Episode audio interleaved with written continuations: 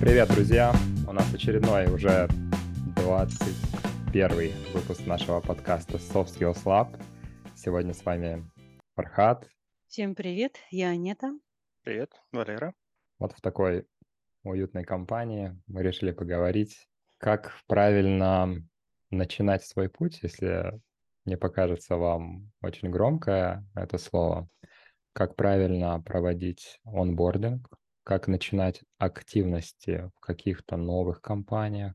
А, может быть, а, люди, кто как раз-таки а, только заходят в проект, то есть что нужно сделать, как это эффективнее провести, как это сделать так, чтобы это занимало меньше ресурсов, как временных, так и каких-то психологических в том числе.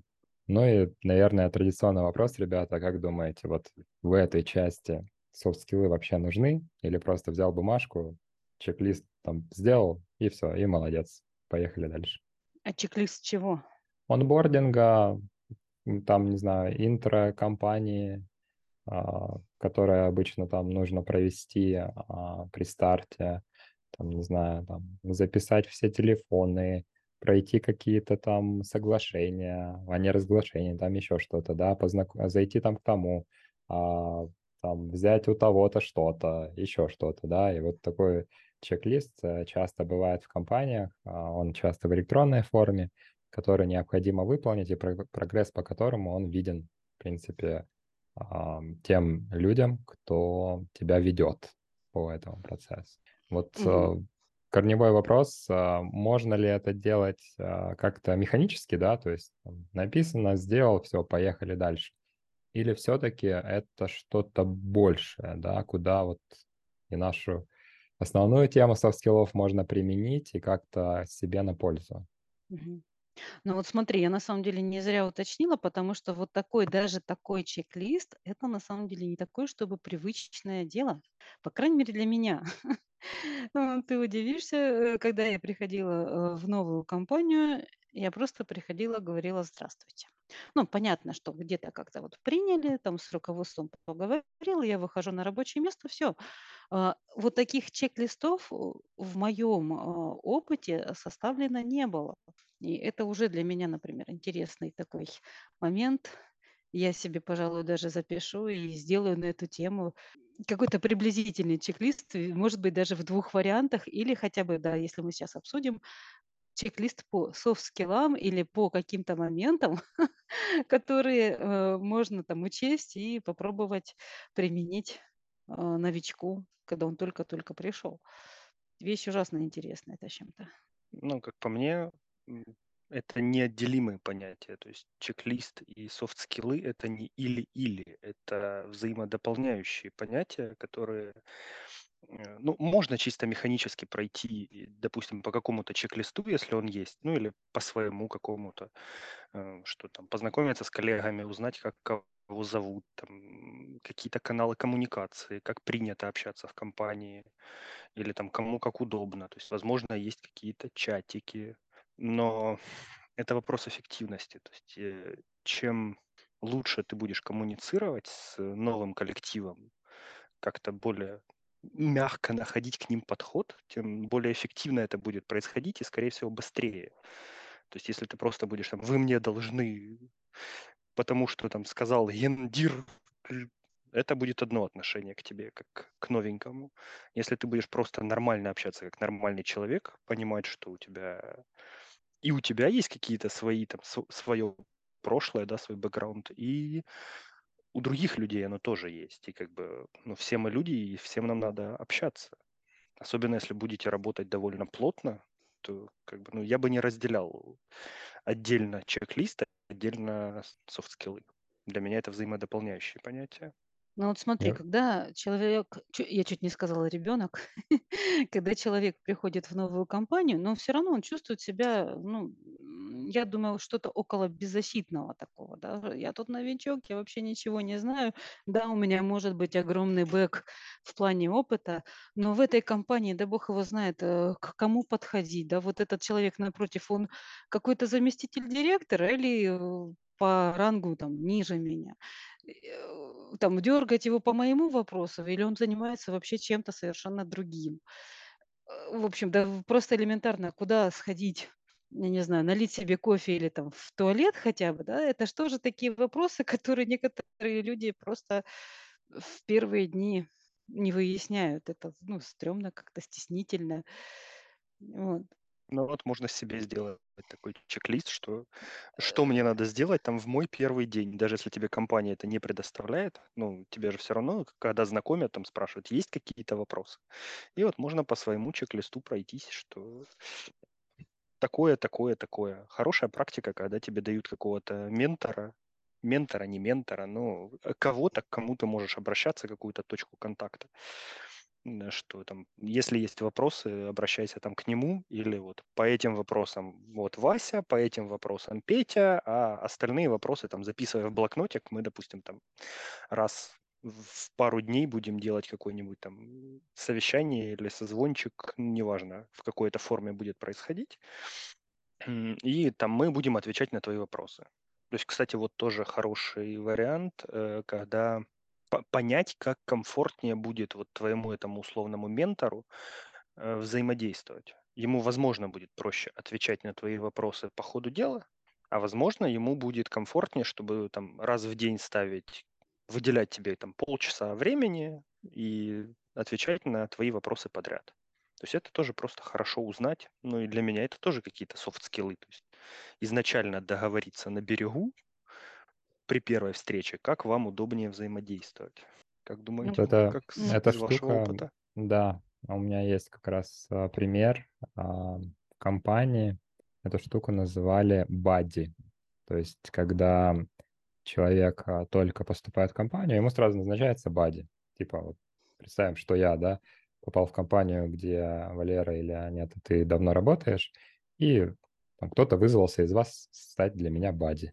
То есть на ближайшие две недели я к вам могу без проблем прийти, спросить глупые вопросы, где туалет, где кофе, а вообще, когда из работы можно уходить, да.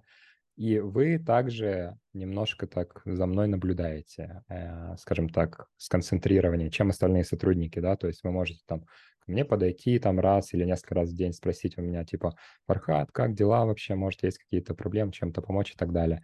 То есть это больше не про формальную составляющую какую-то, да, а про именно какую-то лояльную, наверное. То есть э, просто такова культура сложилась в компании, где вот в таком формате люди друг друга просто поддерживают. И потом а, я, да, уже когда там наберусь опыта, какой-то а, новичок придет, я уже сам смогу инициативу проявить и сказать, что а я могу стать бади для него, да, потому что я как бы сам прошел через этот путь, и, ну, мне как бы, ну, это, может, грубовато будет сказано, да, ну, долг свой отдать, да, что отплатить, скажем так, да, а может быть не финансово, но вот такими активностями приятно. И опять-таки, очень интересный момент в плане, вот вспоминаем, да, мы на, в прошлый раз говорили про нетворкинг как раз, и вот э, в компаниях, особенно там, наверное, крупных, э, вот этот нетворкинг, он может как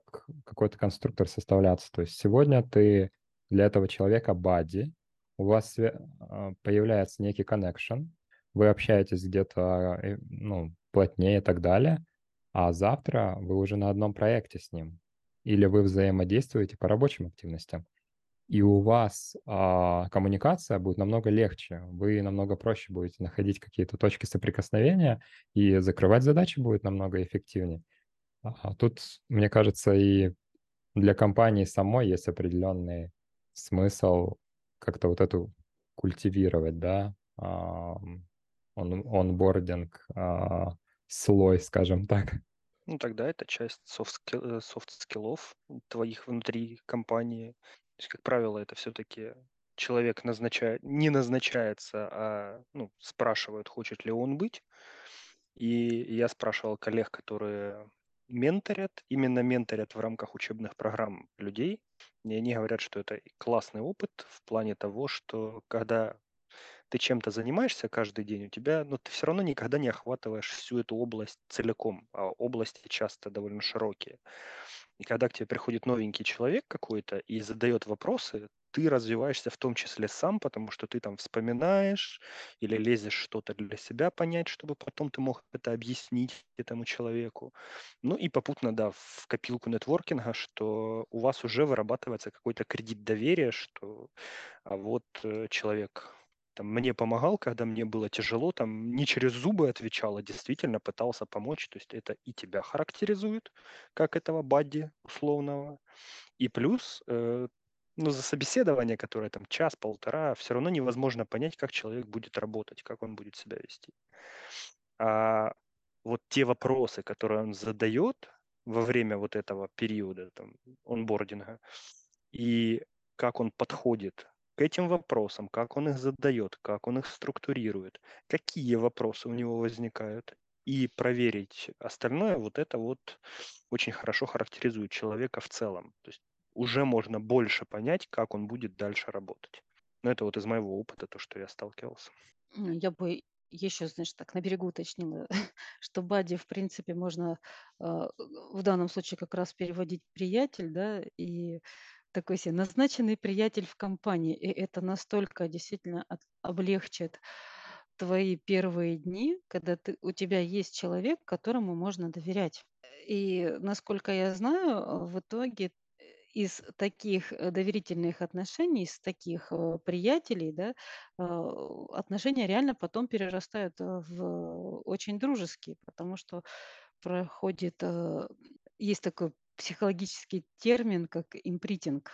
И когда у человека просто складывается понимание или ощущение, да, что он может доверять здесь, и дальше в течение его работы в компании он будет и дальше с этим человеком на очень доверительных началах сотрудничать.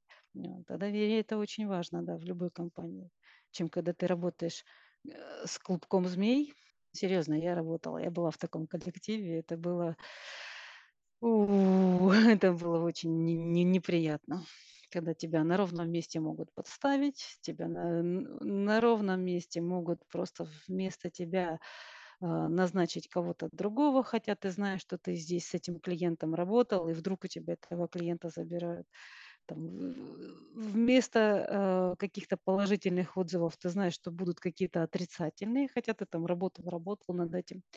Это очень неприятное дело. Но я там продержалась, по-моему, два месяца, что ли, в этой компании. В какой-то момент развернулась, сказала, нет, спасибо. Я поняла, что это такое, и больше тут не буду быть. Мне на эту тему запал в память э, совет с э, Лурка сайта что если начинается вот такая ерунда в, на работе, не тратьте время на эти склоки, на выяснение отношений, а потратьте деньги на газету «Работа».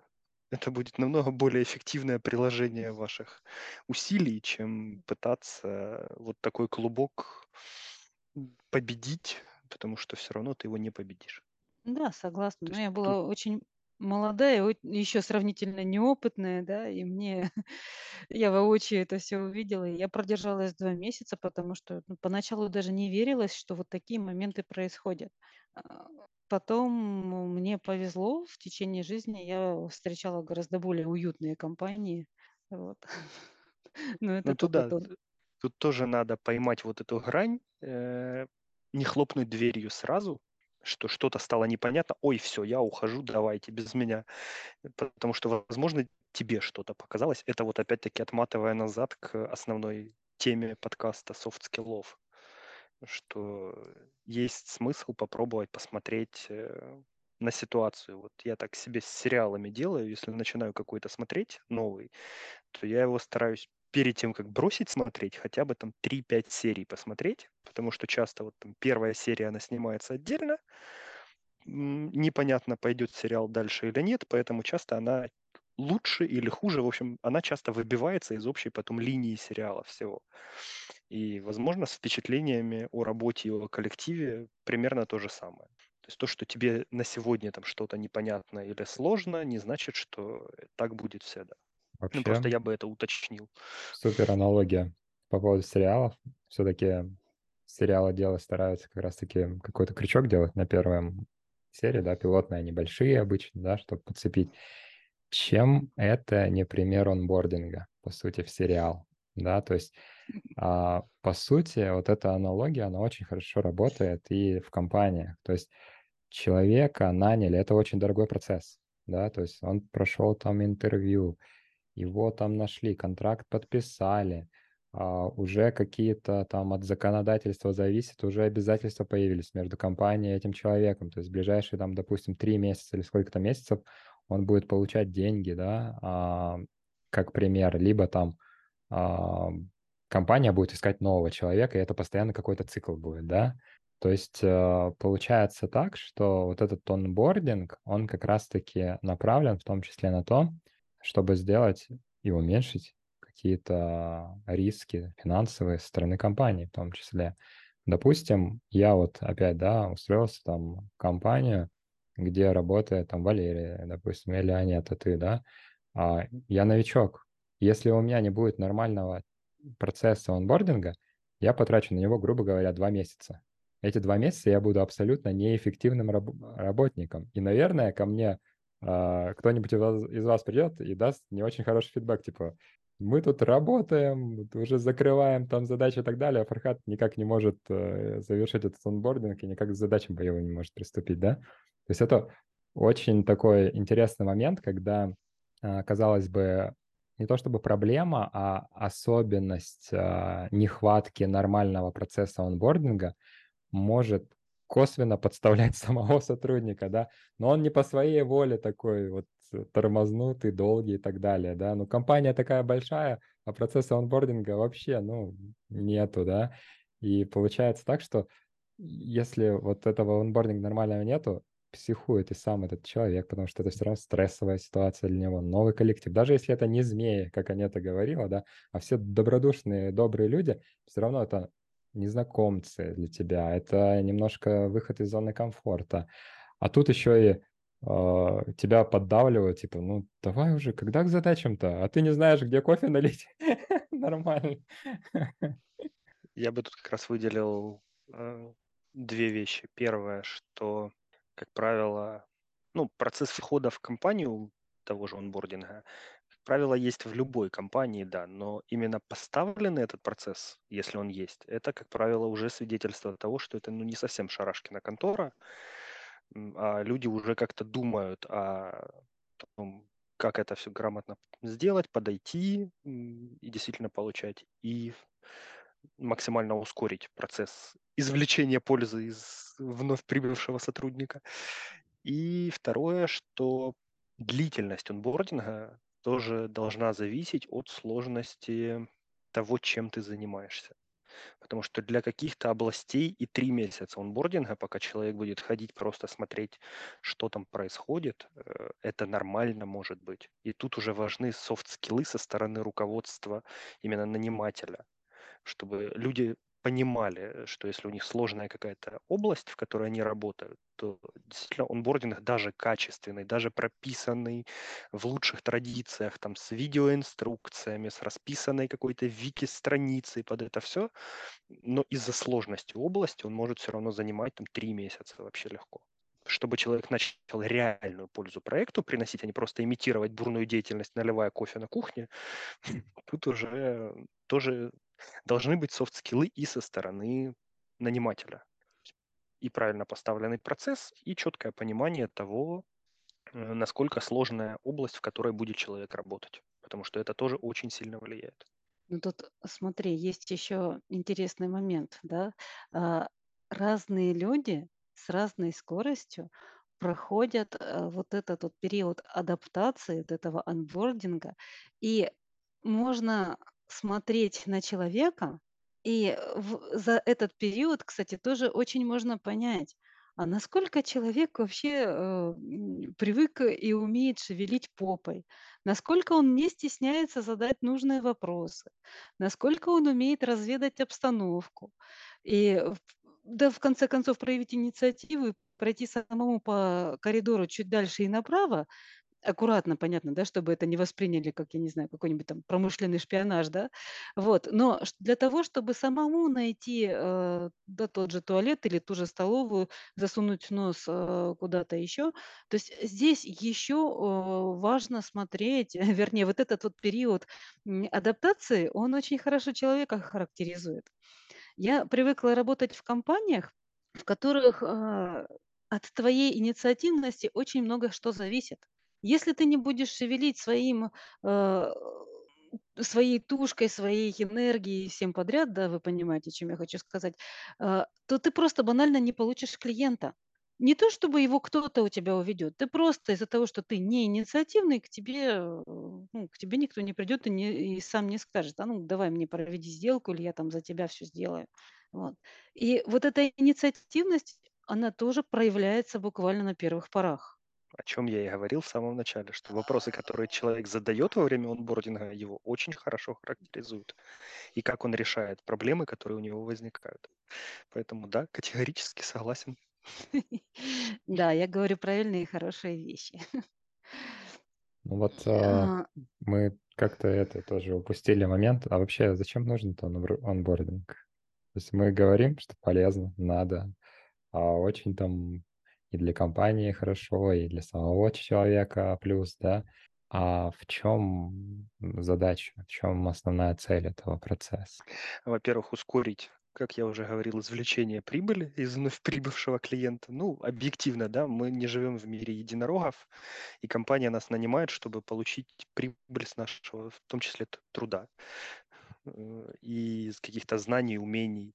Плюс познакомить э, нового сотрудника с какими-то процессами внутри компании, потому что даже если процессы в целом похожи между там компаниями, грубо говоря, одного направления, все равно в каждом домике свои гномики. Есть какие-то там, кому-то надо так подходить, кому-то так, э, где-то надо там, ты можешь сам какие-то заявления там скачать, подписать, еще что-то сделать, а где-то для этого надо идти в отдел кадров. Опять-таки, ну вот как условный пример.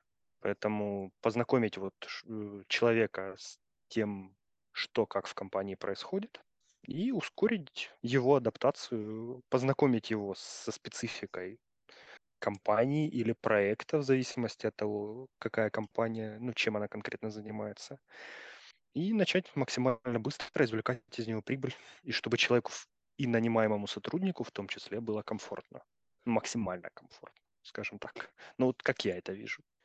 Внезапно вопрос. Какой самый быстрый онбординг у вас был? Ну, а, самый быстрый онбординг — это когда он отсутствует. У меня такое было.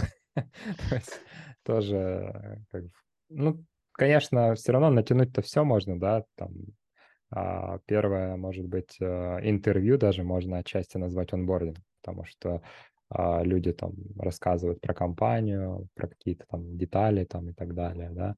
Но, скажем так, онбординга не было, он был быстрым, но для меня внутренне он был очень долгим. То есть а, я там очень долго въезжал в все процессы, потому что вот тот же момент, отвечаю сложно на твой вопрос, но тем не менее, везде есть онбординг на самом деле. Неважно, какая сфера, какой проект, да, и так далее. То есть там настройки, да, допустим, там нанимается рабочий, ему тоже проводится онбординг. Там возьми вот эту штуку, отнеси туда, там, а, и, и там, если мы говорим немножко о каких-то более расширенных задачах, какая-то техника безопасности, наверное, да, все-таки а, присутствует. Если мы говорим про удаленную работу, то это все-таки по большей части какой-то слой информации просто вываливается в виде ссылок там и так далее, да. А, то есть он везде есть, но не везде он воспринимается как какой-то процесс как какой-то онбординг. Вот в некоторых компаниях, где я работал, примерно так и было. То есть, типа, все понимают, что этот человек в ближайшее там время ничего не сможет делать. Вот как э, Валера сказал, он прибыль приносить не будет, он будет только тратить ее. А еще больше он будет тратить время других ребят, которые уже приносят прибыль, да. Но процесса нету этого онбординга, и поэтому ты вот сидишь и думаешь, а я вот этот вопрос сейчас задам, на меня сильно странно посмотрят или просто странно? И получается, этот онбординг еще больше затягивается у тебя, потому что ты начинаешь сам что-то искать, что-то выискивать. А если бы у меня была конкретная галочка в чек-листе, типа а, вопросы по, ну давайте опять эту тему заездим, по кофемашине там, обращаться к нашему там офис-менеджеру, да, вот телефон, вот e-mail сидит вот там-то, и карта какая-нибудь еще визуально, да, если офис большой. Все, супер. А тут я как бы вроде хочу отвлечься и такой, пойду искать кофе. А куда? И в итоге ушел там на другую сторону улицы, потратил кучу времени и так далее, да. Супер, наверное, некорректный пример, но очень показательный, да. То есть вот вместо кофе поставьте любую другую задачу. Допустим, а, там, не знаю, понять, а, там, где взять права для доступа в что-то, да, или там, как получить пароль в систему, или еще что-то. То есть какие-то простые задачи, они очень сильно удлиняются. Типа по чек-листу я бы занял там одну минуту максимум, без него, но это может растянуться на часы. Вот. Отвечай. А у тебя как? У меня у меня было из самого забавного, это было так, ну, как бы я поговорила с директором, я тогда на на замдиректора меня, а, позвали, очень-очень небольшого агентства, поэтому мы поговорили, как бы это был, ну, такое официальное, скажем так, собеседование более-менее, ну, вот один на один. После чего она говорит: "Ну, вот твое рабочее место, вперед". Быстрее, чем у меня. я а, а, тут ты же все уже знаешь, в принципе. Вот делай то же самое, что ты знаешь. Все. Там потом в течение где-то часа ко мне подошел бухгалтер, э, взял взял а, паспорт у меня для оформления, там еще через час принесла договор: "Вот тебе подпиши". Тем временем я уже что-то просматривала, пытаясь как бы осознать, э, а что я сейчас буду делать. То есть уже составляя план на какой-то вот свой рабочий день и на завтра, потому что я так: "А, ну ладно". Что-то я как-то даже ничего не успела почувствовать толком. Я просто проходил онбординг на стройку в школьные годы, подрабатывая. И да, наверное, самый короткий онбординг был, ну, наверное, час, может. Ну, наверное, да, вря- вряд ли даже час. То есть просто там форма одежды такая-то, что там оде- одеваться примерно вот так, там, чтобы не было открытых ну, э, ног, ну, то есть чтобы это были какие-то кроссовки, а не шлепки, потому что это еще лето было. Э, туалет здесь, раздевалка здесь, планерка во столько-то, типа, рабочий день со стальки до стальки. Ну и так показали просто в помещении, где что находится. Все, в добрый путь. М. Причем, не, у меня даже не показали, где туалет. И самое интересное, что директор говорит: "Все, я поехала, у меня дела". То есть я я реально осталась одна, мне даже было не у кого спросить. И, ну, ничего, выжила. Не несколько месяцев я провела, и если бы не сломала ногу, тогда не ушла в, э, горизонтальное положение, то, наверное, бы я дальше как бы вот дальше выросла. Может, Ну, это что была часть происходит? онбординга вообще-то. Там, типа, если Анета не убежит, там, сверкая пятками, то нормально, с ней можно продолжать Что не убивает, такую. делает сильнее, да? Да. Ну, Фархат уже знает, какая я вредная, просто так не убегу. Ну, вот, видишь. А, еще вот такой интересный момент, а, тоже его практиковал, особенно на проектах. А, онбординг, он всегда бывает, ну, отчасти уникальный, да, вот как Валера сказал, зависит от компании, от деятельности там и так далее, и так далее, да, то есть в одних случаях это может занимать там меньше часу, да, и в принципе уже человек будет там что-то делать, как-то разберется, да, в других случаях это может растянуться на месяцы, и э, человек все это время не будет э, какой-то профит приносить, скажем так. А вот э, в чем была идея? В том, что мы запускали проект, не было процессов никаких, и онбординг нужен был. А, И после каждого из э, людей, кто этот онбординг проходил, собиралась, э, собиралась обратная связь. Что не хватало в онбординге? В чем ты, ну, скажем так, запнулся? И вот это все отмечалось в документиках. И после этого новый цикл был а, добавления и улучшения процесса онбординга. То есть получается так, что с каждым человеком, который заходил на этот проект и онбордился, мы получали обратную связь, докручивали, и уже следующий человек с этим не сталкивался.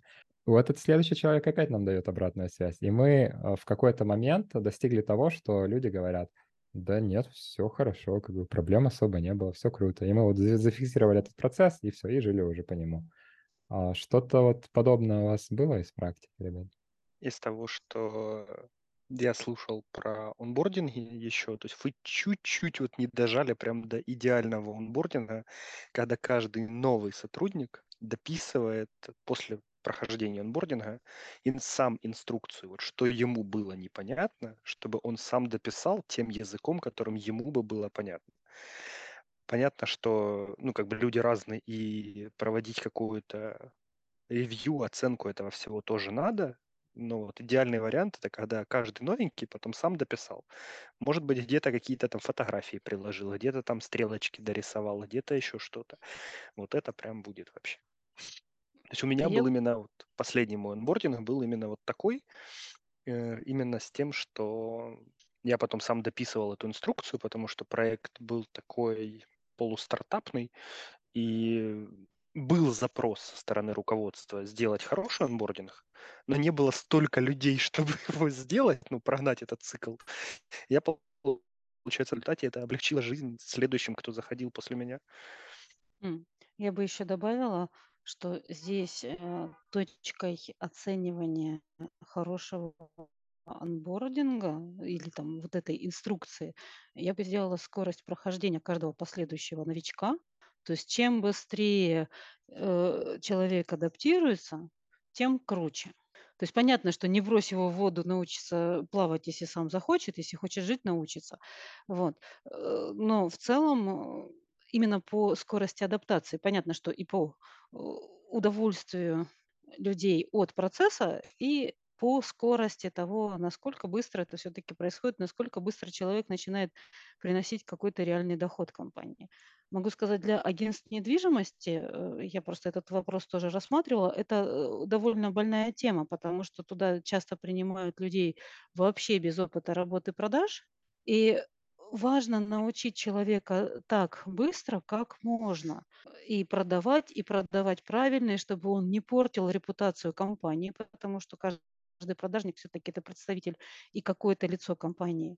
Вот. И э, вот эта скорость, она довольно важна, чтобы человек вливался и начинал приносить деньги вместо того, чтобы тратить на себя, э, затрачивать на него вот эти вот какие-то и человеческие ресурсы, и методические ресурсы, и обучательные ресурсы, то есть обучение персонала там, в тех же агентствах, например, я не говорю про другие компании в том числе, вот, это очень важный процесс. Там очень много э, работают над обучением персонала. А это уже метрики, то, что ты называешь. Это как бы уже отдельная в том числе тема, насколько они нужны на проектах, ну и в целом в компаниях. Э, что, как, как мерить, стоит ли мерить, насколько они полезны тоже. О, хотел у вас спросить, какие у вас были самые, возможно, неловкие ситуации во время ваших онбордингов? Потому что у меня есть одна. А, ну, у меня было просто. Я перепутала буквально тоже в первые дни э, в другой компании. Я э, вышла в туалет и, возвращаясь, перепутала дверь, рванула на себя. Ну, как бы, вернее, просто я заходила, и я попала в соседний кабинет, а там э, был адвокат, он там чем-то там занимался и такой смотрит на меня. Что? А я понимаю, что я заблудилась, запуталась и сама не знаю что, но мы потом с ним задружились. Это было очень полезное знакомство.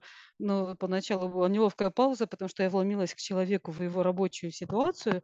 Э, Здрасте. Вот. Ну, вот такие моменты. И было неловко объяснять, что я именно заблудилась, что, эй, а, а где же тогда я, если я не там, где должна быть? Что ты делаешь в моем кабинете? Ну, вроде того, да. То есть, ну, понятно, что это все-таки э, офисное э, пространство, офисы, и совсем как бы внезапно э, левые люди могут появляться, но для меня это была очень неловкая ситуация, потому что я шла такая довольная, сейчас я вот я вор- ворвусь, сяду на свое место, там что-то дальше продолжу делать с какими-то мыслями, вхожу, а тут не то помещение. Это было э, Мне было странно. при смене офиса неловко, потому что э, на офисной кухне не было никаких обозначений. А еще мебель встроенная в стены, то есть у тебя вот просто гладкие столешницы с ручками. Ну, не столешницы, а панели. И они, допустим, холодильник от какого-то ящика не отличается ничем. Это такая же ручка, которую ты просто открываешь, а там опа, холодильник, Нарния открылась. И было неудобно просто открыть каждый ящик и посмотреть, что где лежит, потому что обозначений нет, а разобраться, как бы, где лежат ложки, где лежит чай, надо было. Но это было такое ощущение, как, как будто кому-то пришел в гости и лазишь по чужим шкафам. Но потом мы эту ситуацию чуть-чуть поправили, э, обратились к офис-менеджерам, они напечатали красивые наклеечки с обозначениями, там, что вот это холодильник, вот это там схематические, тут тарелки, тут чашки, тут стаканы, ложки, вилки. И теперь, если новенькие заходят, им уже сильно проще. Ну, это вот Фархат, у как тебя раз что-то было? техника улучшения, да, а, по там циклу. В, след- в следующем цикле ребята уже не сталкиваются с такой проблемой. Ну, я не скажу, что это неудобная ситуация, просто непривычная, наверное, была там в первый день в одной из компаний. А, я пришел, ну, как бы вообще ничего не понимаю, ничего не знаю, никого не знаю. И тут время к обеду, а, там достаточно быстро время пролетает, и тимлид подходит и говорит, Фархат, на обед, типа, поедешь с нами? С кем с вами? Куда с вами? Я вас вообще не знаю, да? Ну, окей, поехали. И мы просто спустились, э, сели в его машину, поехали куда-то в кафе, там очень хорошо пообщались, познакомились по дороге, что интересно. И э, на самом деле э, вот этот какой-то такой первый, во-первых, ну, немножко непривычный такой момент, что э, как-то так все просто, типа, поехали, поехали. То есть а, команда меня уже с первого дня воспринимала как ну, полноценного человека, считай. А я еще не воспринимал этого. То есть я думал, что, ребята, я как бы еще только вливаюсь. Ничего не понятно. Может быть, завтра меня тут не будет. Вот. А они уже так, там какие-то вопросы уже были, что-то так, и третье, десятое. И на самом деле это очень показательный пример того, а, как характеризует в дальнейшем некую культуру внутри команды. Вот по сути, вот этот некий паттерн такого легкого общения, такого свободного, вне зависимости от уровня иерархии, он у нас сохранился на всем протяжении, пока я работал. То есть у нас вообще не было никаких особо э, там, типа, я там директор, а ты дурак, да, то есть такого подхода вообще абсолютно не было. У нас абсолютно было открытое. Я уже не помню, сколько раз мы так ездили уже на обед.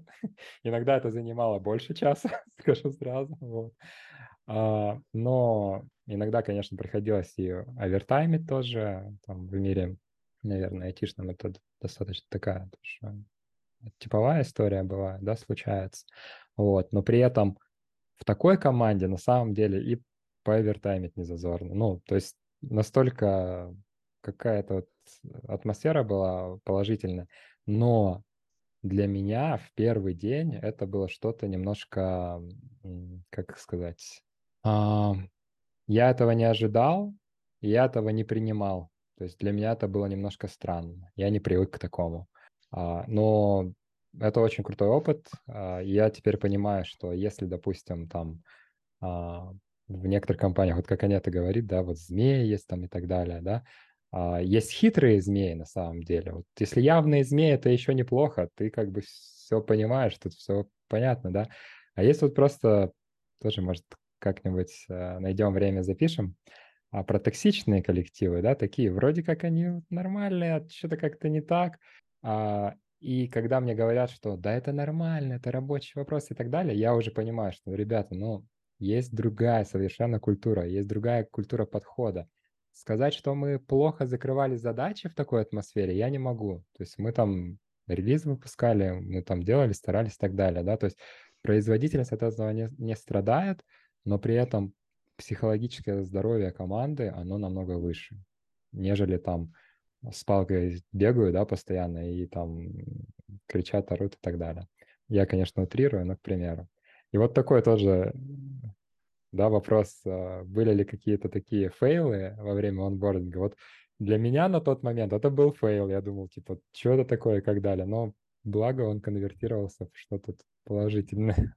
Ну, ты так делаешь с новыми сотрудниками теперь, имея такой опыт? Ну, я сказал бы так. А, если бы была возможность, да, то есть если бы мы вот в офисе бы работали, я это бы практиковал без проблем. На самом деле, когда мы в офисе уже были, для меня это тоже был каким-то таким а, хорошим просто шаблоном по взаимодействию с сотрудниками. То есть когда ты а, стараешься какое-то и неформальное общение подключать, да, то есть мы вот тоже обсуждали там про тимбилдинги, да, про какую-то коммуникацию плотнее, чтобы понимать людей. Тут, наверное, тонкий момент, что не надо перегибать, да, то есть там не нужно прям совсем уж а, прям залезать там и так далее, но при этом, чтобы понимать контекст людей, да, чтобы понимать, что, допустим, окей, он что-то он бордится очень тяжело. А почему?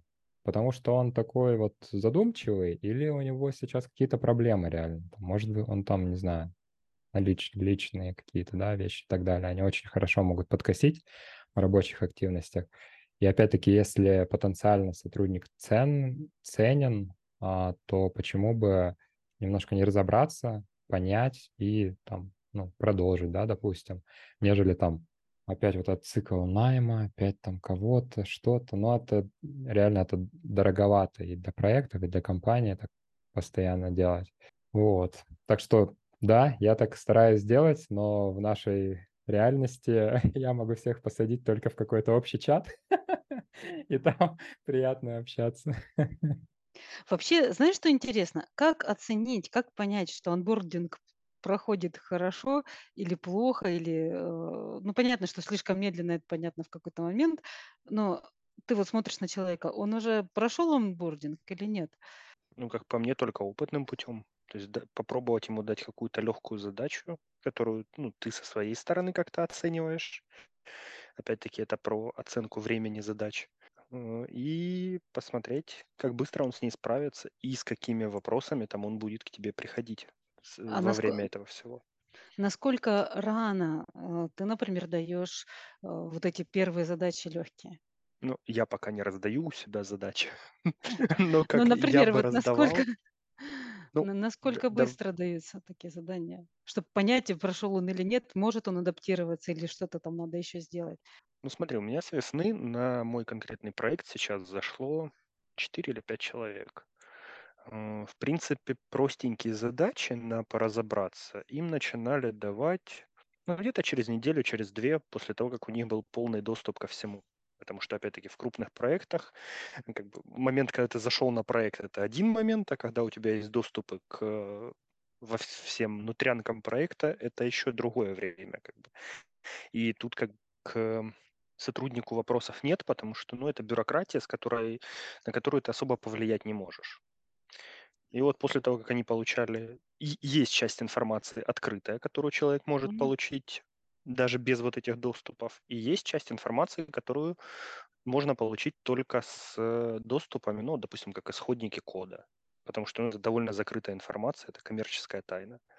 Поэтому пока у тебя нет этих доступов, естественно, ты просто так не можешь залезть их посмотреть. Ну, где-то неделя.